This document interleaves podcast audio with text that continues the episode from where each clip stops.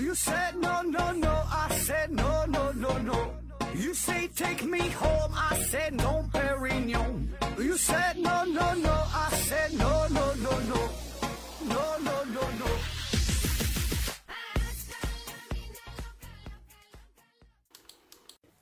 拼命探索，不计后果。欢迎您收听《思考盒子》，本节目由喜马拉雅平台独家播出。嗯、回答听友问题啊。第一个问题，双子星的麦田提问说：“请问盒子弟弟，很多人发现自己建建的群呐、变成了僵尸群后，就会解散啊，并重新开个新群。可是呢，时间久了后呢，新的群又凉了，然后又解散又重组，不断的循环。嗯，似乎呢，除了工作群、家长群、同学群、家人群等以外，其他群都挺难保持持久的活力啊，有点类似于僵尸粉一样的道理。圈子里大部分人 并不会持续关注和参与圈子内的事儿啊，这种现象用心理学能用心理学来解释吗？（括弧如果盒子老弟能够突破这个魔咒就牛逼了，哈哈哈哈！）呃，嗯，这个魔咒，这魔咒咱早就突破了呀，我的那些。微信群都挺活跃的，我觉得。呃，你说这个解散重组啊，不断的解散去，嗯，然后重组，热闹啊，然后又有冷清啊，这是一个循环，这个死循环。我觉得呢，这个主要就是考虑一个微信群的主题是啥啊，一个微信群一定是有着某些共同的点吧，然后呢，把这么一群人聚在一起。比如说啊，都是劳斯莱斯的车主，对吧？比如说平时都喜欢买爱马爱马仕的包啊，比如说都喜欢听《回到二零四九》，比如说都都喜欢汪杰老师，对吧？嗯，比如说都是参加了科普训练营啊，所以呢，你一定会找到某一个点啊，就是大伙儿的共性，然后才能加入到这个群，对吧？要不然你也不来了啊。那么为什么新建的群很火很热闹，过一阵儿它就不火了？主要就是因为这个群它没有什么。持续的新的内容产生呗，对吧？大伙儿也就不想再关注了。刚建群的时候热闹几天，对吧？新鲜新鲜感一过劲儿，大伙儿自然也就是不再关注啊。一般情况下，也就是三五个人，你闲着没事儿哈，经常爱聊的哈，会出来说啊。你像五百个人里边，可能也就是三五个人啊。呃，每天会经常上上线报道哈，互相问个好，早上好之类的啊，或者是晒晒美食，晒晒美景。嗯，再不就是群里边可能有个美女出现啊，起码这个头像是个美女出现哈，可以带带节奏啊。偶尔呢有新人入会的时候，会欺负一下。所以呢，一个群如果没有新鲜的东西可以持续注入的话，我觉得，呃，基本的它都会变得死气沉沉啊。这就是一个群的大热季哈，要上征嘛。下一个问题，思考盖子提问说，呃。马未都先生曾经说过：“历史啊，没有真相，只残存一个道理。”但是呢，有一些人不同意马先生的说法啊，不知道何总的观点是怎么样？能结合例子来聊一聊吗？那说这个马未都哈，他经常说历史没有真相，只有一个道理。我个人感觉这话还是挺对的哈，他说的挺有挺有道理，我挺认同的。那且不说历史有没有真相。就是当今发生的事儿，就是今天发生的事儿，您觉得您了解真相吗？对吧？你也不知道，啊，绝大多数情况下你都不知道事情的真相。你现在你能听到的，你能看到的，你能接触到的所有所有这些信息，都是经过加工、经过美化、经过处理之后，想让你看到的东西，对吧？特别现在你想想这个媒体的报道。对吧？你你你觉得这东西它它能有百分之多少是真的啊？当然，有一些人可能会觉得现在自媒体也很发达呀，对吧？你有一些事情你想瞒也瞒不住啊。可是你别忘了自媒体的内容审核机制，对吧？你懂的。所以呢，你很难获得真正的第一手的资料。那更何况是历史呢？经过了这么多年之后，你还能有什么真相呢？啊，咱有一句话叫“历史呢是由胜利者书写的”。那么胜利者，他自然是要记录那些对自己有利的内容，会把自己给美化了；而失败者呢是没有发声的权利，他想说出真相，但是已经不可能了啊！最后呢，我们能够看到的历史只是胜利者的功绩簿而已啊！那么既然没有真相，为什么说还会残存残存一个道理？这个道理从哪来的啊？因为这个道理呀是共通的，古今中外，哎，每天发生的这些大事小情背后的道理，这个逻辑是一样的。那圣经里边有一句话叫“太阳底下无心事”，哈，原文叫“已有的已有的事必将再有，已行的事后必再行”，啊，日光之下并无心事。所以呢，当你经历了足够多的事儿，哈，看看的足够看看遍了足够多的人，哈，阅读了足够足够多的书，总之吧，就是你这个经历丰富之后啊，就很容易发现其中的共性的东西啊，这个就叫做道理嘛。其实我们很多的谚语呀，很多格言呐，对吧？总结的都会啊，这总结的都很对啊，这个它就是道理嘛，对吧？但是我们不愿意去听，必须得经历一下才行啊。所以呢，最后。你就你就会明白，对吧？那历史上这些事儿哈，剧情啊，基本是如出一辙，哎，只不只不过是这个故事的主人翁换了一下而已。下一个问题啊，十一郎提问说：假问题，现在听友问答节目怎么不更新在西西弗斯下面了？真问题，现在的手机上使用的人脸识别解锁啊，是每个手机媒体公司自己的技术，还是类似于电脑处理器一样的全球通用的专利啊？括弧百度了一下，结果不是很理想，可能还要百度两下啊。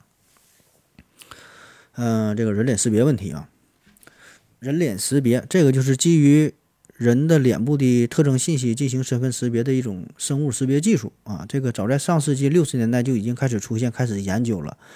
嗯，但是成熟的比较晚，应用的比较晚哈，直到现在咱说算是大规模的开始应用啊。那直接回答你的问题，说这个人脸技术啊。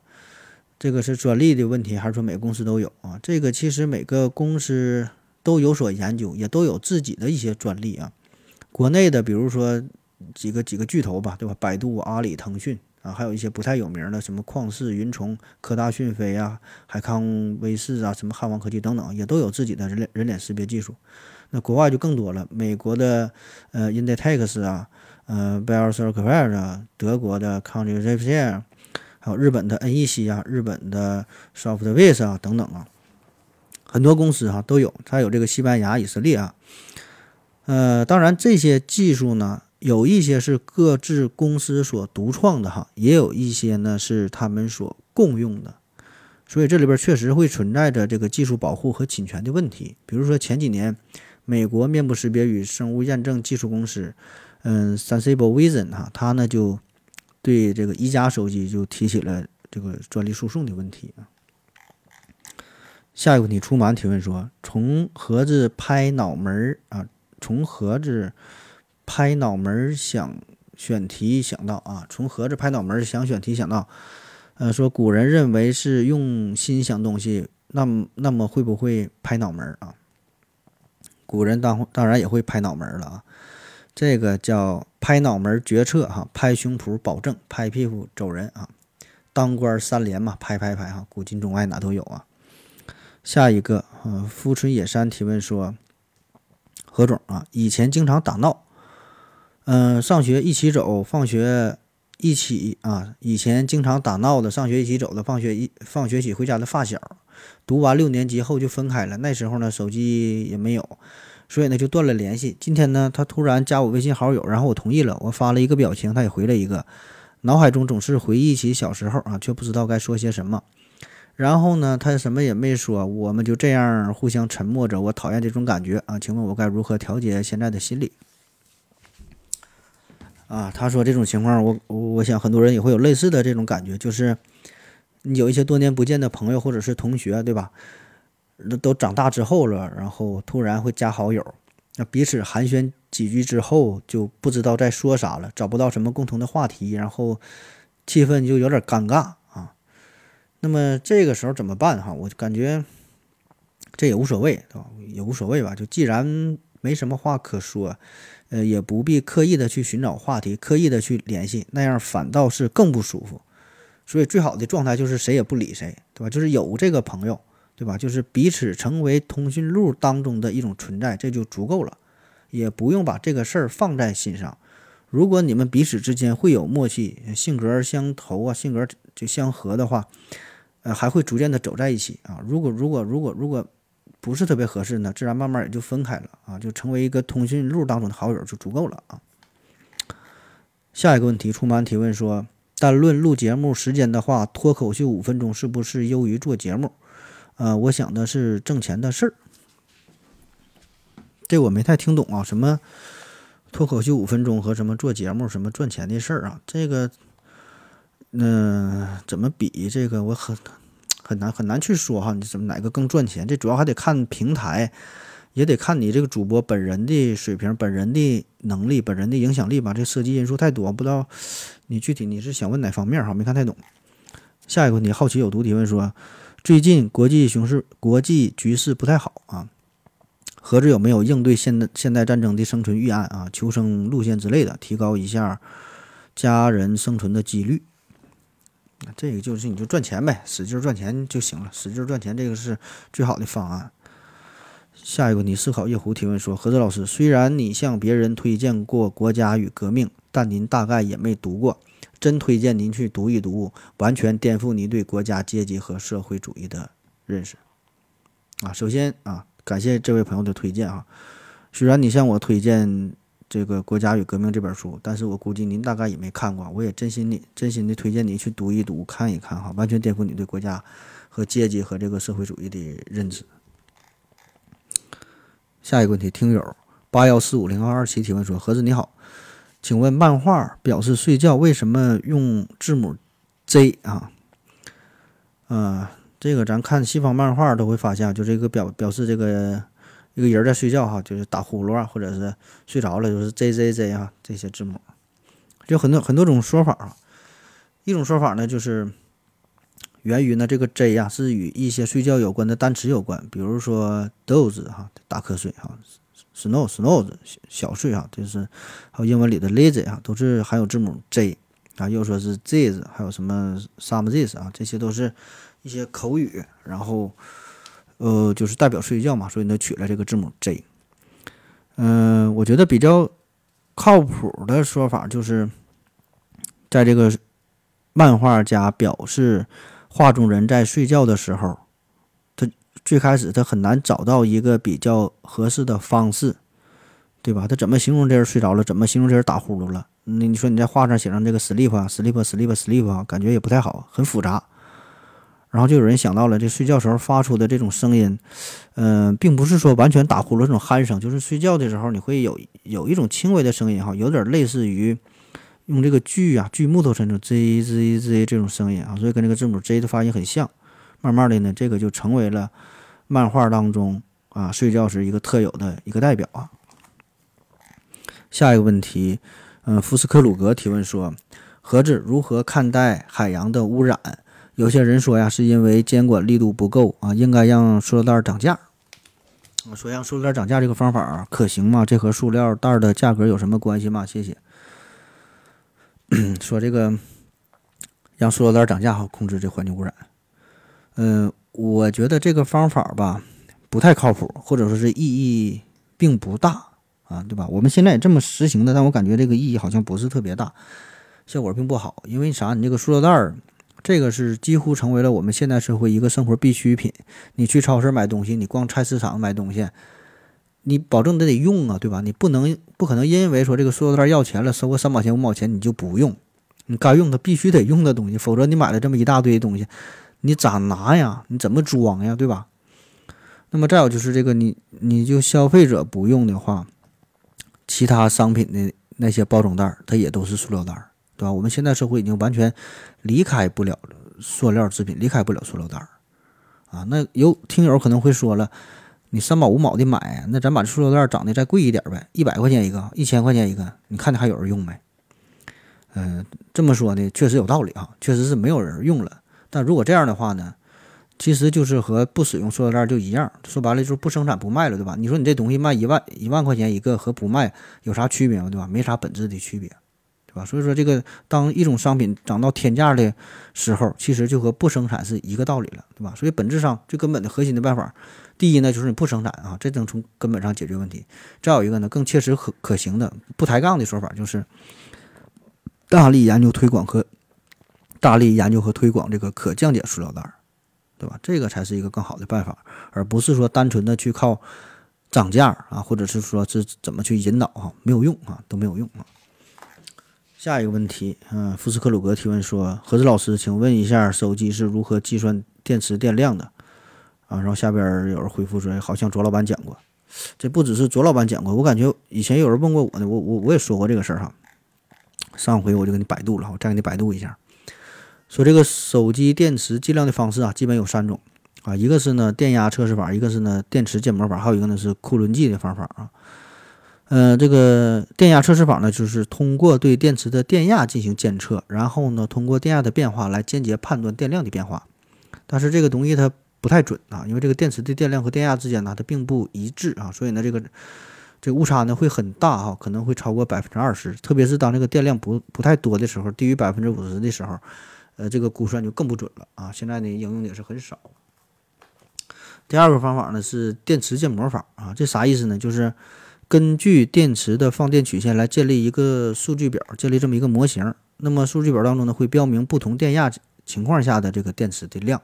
啊，其实跟第一个第一个有点像哈，但是呢，我会进行一个后期的一个制作啊，后期的一个数据的一个分析啊。当测试测试发现是这个电压的时候啊，对应的找哎是这个电量啊。但是这个方法计算起来也是比较麻烦，除了这个电压和电量的关系之外呢，还要考虑到这电池的温度啊、自放电呐以及老化呀等等很多的因素啊。所以呢，这个这种计算的结果呢，也会存在一定的误差啊。第三种呢，就是这个库仑计的方法，这个是目前用的比较多的。这种方法呢，是在这个电池的正极和负极啊串联一个电流的检查电阻，那通过这个电阻测试单位时间内回路流经的电流的大小啊，因此呢，可以更加精确的追踪电池电量的变化。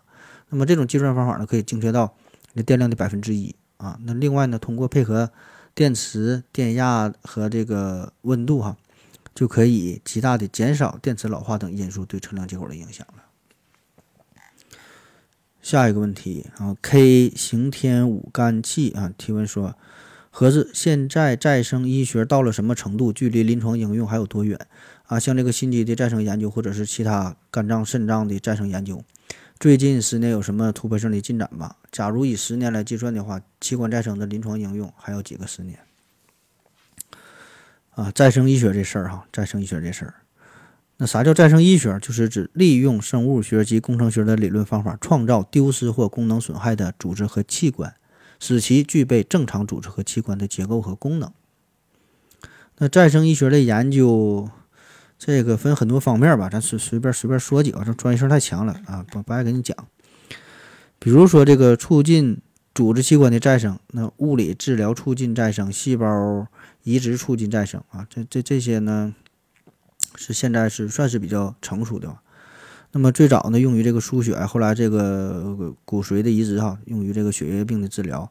呃，对治疗冠心病所致的心肌缺血呀，动脉性疾病啊，呃，动脉性疾病导致的这个肢体缺血呀，肝衰呀、糖尿病啊等等这些疾病呢，也是有了一些成效啊。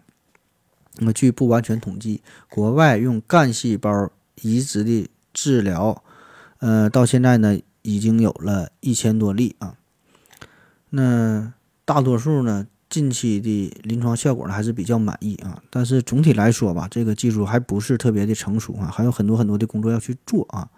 那对于你的问题说，这个像心肌的再生等等这些研究，或者是什么什么肝肾脏研究，嗯，我预测一下，我估计真正这技术成熟，起码还得五十年吧。下一个问题，波波推公式提问说：何子老师，如何看待高效搞非升即走的制度？我是一个科研工作者，非升即走啊，嗯，如何评价？如何看待啊？首先，这个政府的制度吧，这个事儿吧不好评价啊，咱也不能过多的评价，这不是不敢评价哈，这个真不是不敢评价，因为啥呢？咱客观的说。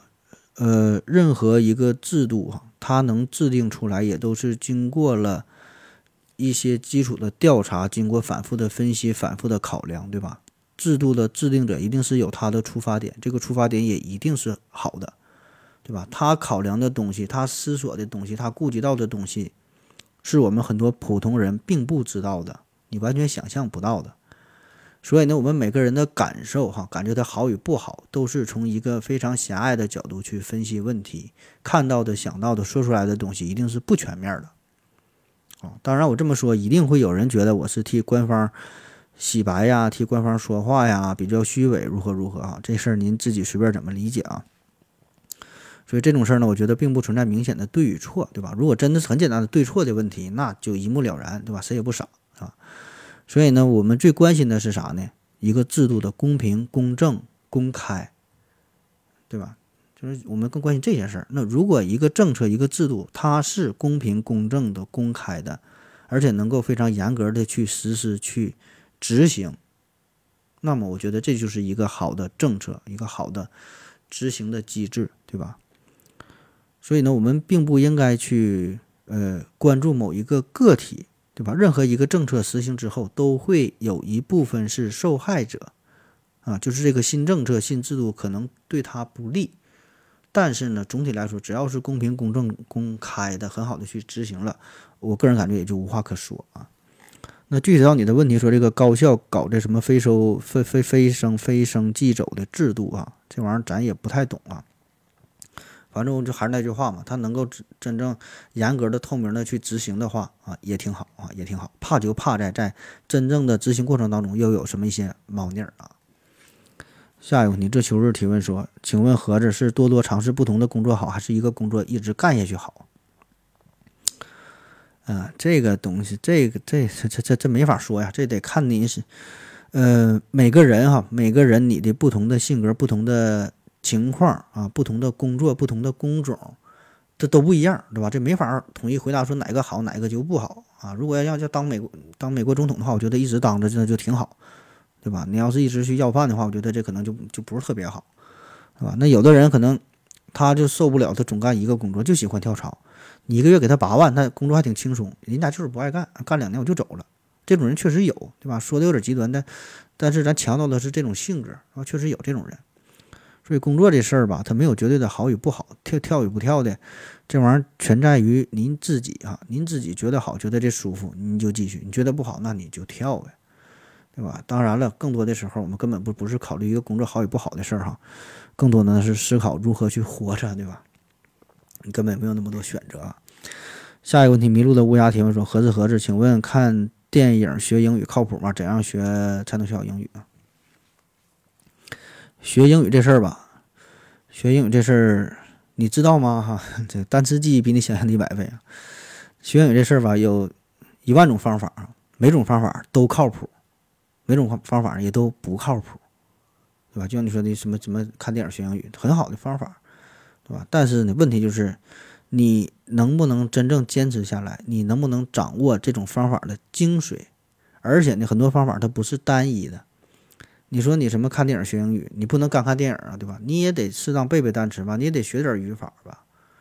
所以呢，这个这个东西它是一个一个综合的一个方式方法啊，不不要单纯的去评价某一个方法的好与坏，靠不靠谱。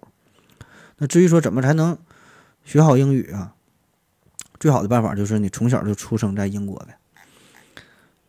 下一个办法是下一个办法，下一个问题啊，听恩恩提说，请问盒子，对于先天就很瘦的人该如何增肥啊？我自高中以来一直都是一百斤啊，最近想增肥，吃的比较多，但是一上秤发现还瘦了三斤，最近也有在健美，太难了啊。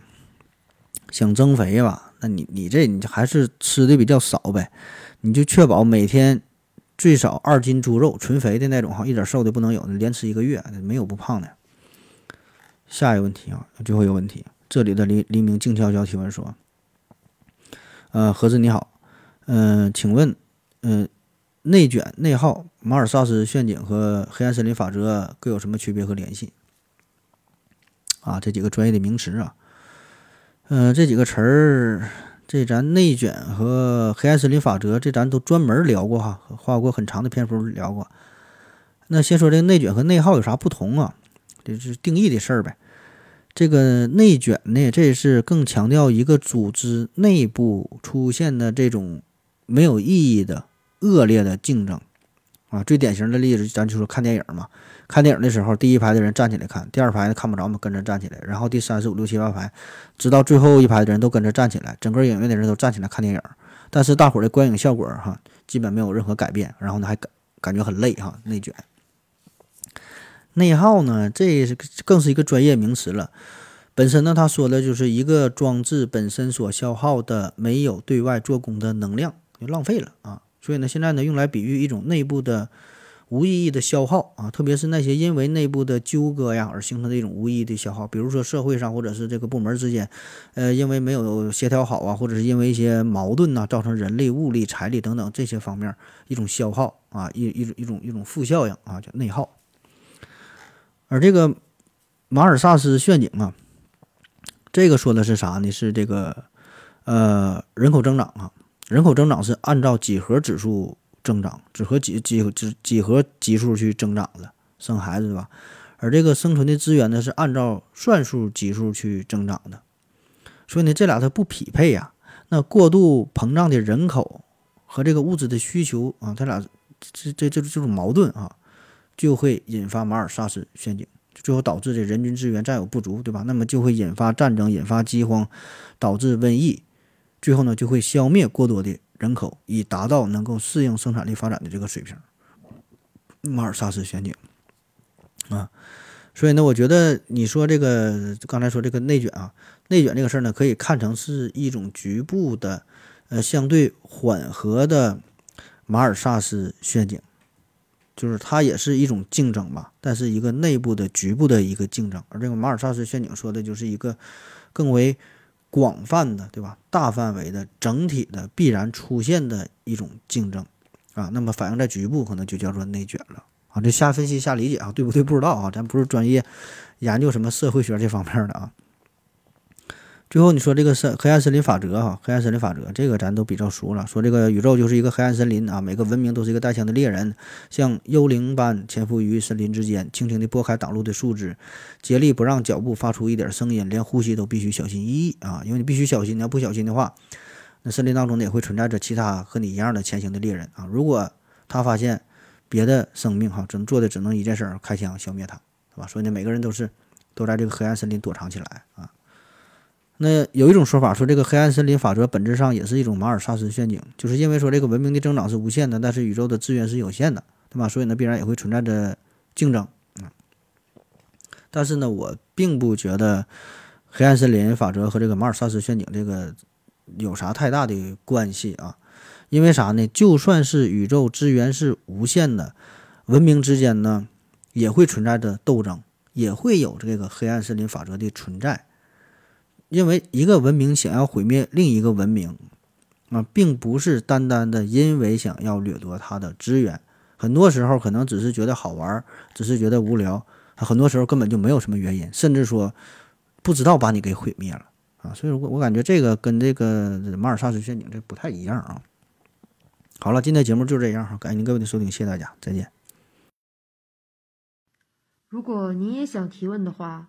请在喜马拉雅平台搜索“西西弗斯 FM”，在最新一期的节目下方留言即可。欢迎您的参与。